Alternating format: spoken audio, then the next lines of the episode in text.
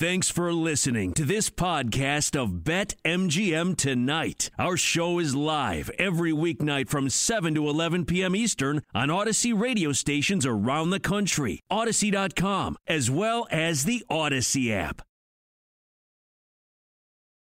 Okay, so I know that we obviously love BetMGM. We love MGM Resorts. Absolutely love them. Which MGM Resorts just put on the best summer league I've ever seen, by the way. Yeah, the best ever. Yeah. The best ever. We had a lot of fun betting it, watching it. It was great. Yeah, five-star plays given out in that one, too, Sacramento. Why do our friends out in Detroit, the Carly Johnstons of the world, keep betting on the Lions to have the most wins this season? And who was the schmuck? And, yes, I use that term schmuck. Because this person, did you see that this guy today bet on the Chiefs to have the least wins this season? Yeah. Is Mahomes, does he have mono for the next 18 weeks? Is he just relying on Mahomes to get injured? I mean, it's only $100. Andy Reid will find a way to win 10 games with any starting quarterback in the league. All they'll do is sign Josh Rosen off the streets, and he'll win 10 games with Andy Reid. But what if he doesn't? This year is full of ups and downs, question marks all over the place. Guys have a COVID scare. You forfeit a game. You never know, Ryan. You never know. $15 to win $37,500 on the Chiefs having the fewest wins. Yeah. $100 to win $50,000 on the Chiefs. Wait, what was the how much? $100 to win $50,000. Oh, okay. The Chiefs to have the fewest wins this year. Yeah, but still. It's terrible. It's just a waste of $100. Yeah. Unless we're looking at this guy in 18 weeks, 20 weeks from now and saying, wow, what the heck happened to the Chiefs? And whoever this schmuck is, direct quote from Ryan Horvath. Schmuck. He's the smartest man in the world. Yeah. Who would have thought? Yeah. Fade the Chiefs after getting better on the offensive line. I mean, I ripped that guy that bet, what was it? The guy that bet the Patrick Mahomes that the Chiefs wouldn't get in the end zone in the Super Bowl. Or they'd be held under 10 points or whatever that bet was. And I ripped that, and that proved to be the way to go in the Super Bowl. Now Patrick Mahomes only put up 9 points. Now imagine still. That times 18 weeks of football. Yeah, not happening. Excuse me. Is that a bug? No. I don't really actually know what that was. It's okay. I know that I'm feeling great, so don't worry. I'm not sick or anything. I just moved back a little bit in my chair. Don't ask why. I'm good. I have one inning left in this Yankees. You have a half Red Sox game. Yeah, you're down to your final 3 outs. So I need the Yankees to put some just one run on the board is all I'm asking. Just remember that song. I need a miracle. You don't though. No, I don't. You're all right. Okay. You're all right. You're good. Thank you. Most wins. So Lee just said a notable bet: $20 to win 30 G's on the Lions. Okay, the highest tickets percentage for most wins this season. And I'm with them on 2 of these, which might be scary. 18.2% of the tickets on the Chiefs, 10.3% on the Packers, and in between right there are the Tennessee Titans, who are 10.6% of the number right there. I'm all about the Titans if they're able to stop anybody defensively, because offensively there's really going to be no way to stop them. You can't load the box to stop Derrick Henry. Yeah, you doubly can't load it now with Julio there. And who do you double team? Do you double team Julio Jones? Especially in the red zone, or you double team AJ Brown? Because I think AJ Brown at this stage of his career, I don't know if this is a hot take, is better than Julio Jones.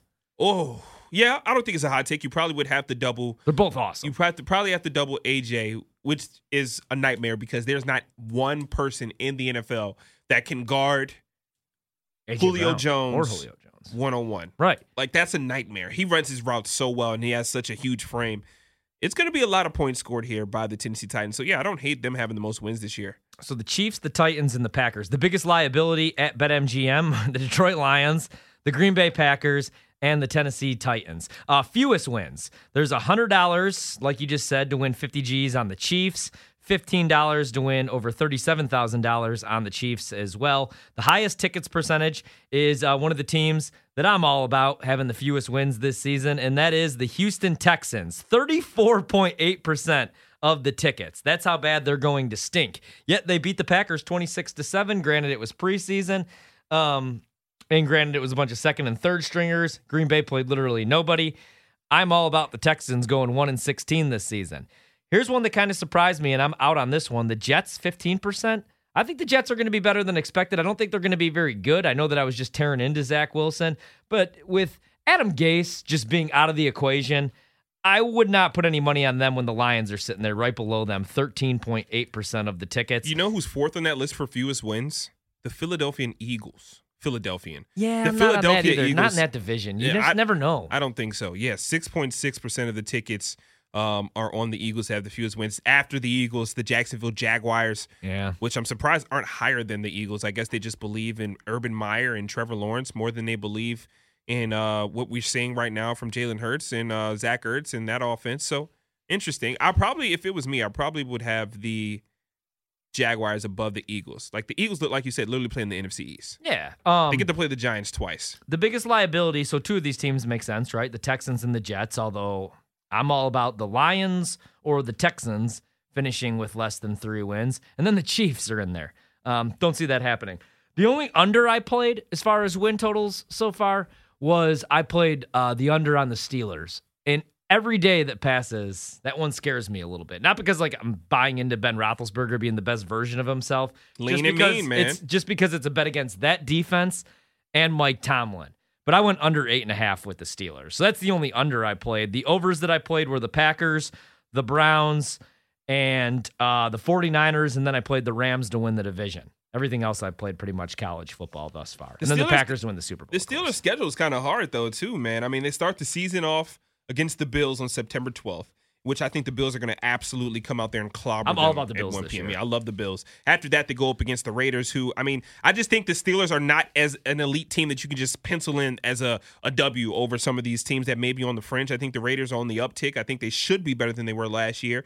And, you know, they get to play the Steelers. I think those teams are closer to each other than the Steelers are to the Bills. After that, they play the Bengals, who are the Bengals. Interesting, have a lot of firepower on offense, but still very young. See how that works out. But then they go ahead and they play the Packers. Then they play the Broncos, who, you know. Also, then they play the Seahawks. Wait, are we still doing that with the Broncos, or are we all in on the Broncos now? I'm only half joking about that. I'm not all in on the Broncos, but I understand. Their schedule, they may win 8-9 games. Yeah, I think I like their over, and especially after seeing what I saw from Drew Lock. I believe in Drew Lock. I think that he looked very comfortable in their first preseason game. Now let's see what he does in this next preseason game to see if it wasn't just the fact that the Minnesota Vikings suck from player number 1 to player number 63 or 52 or whatever it is at this point in the offseason. But yeah, I think they'll be an interesting team.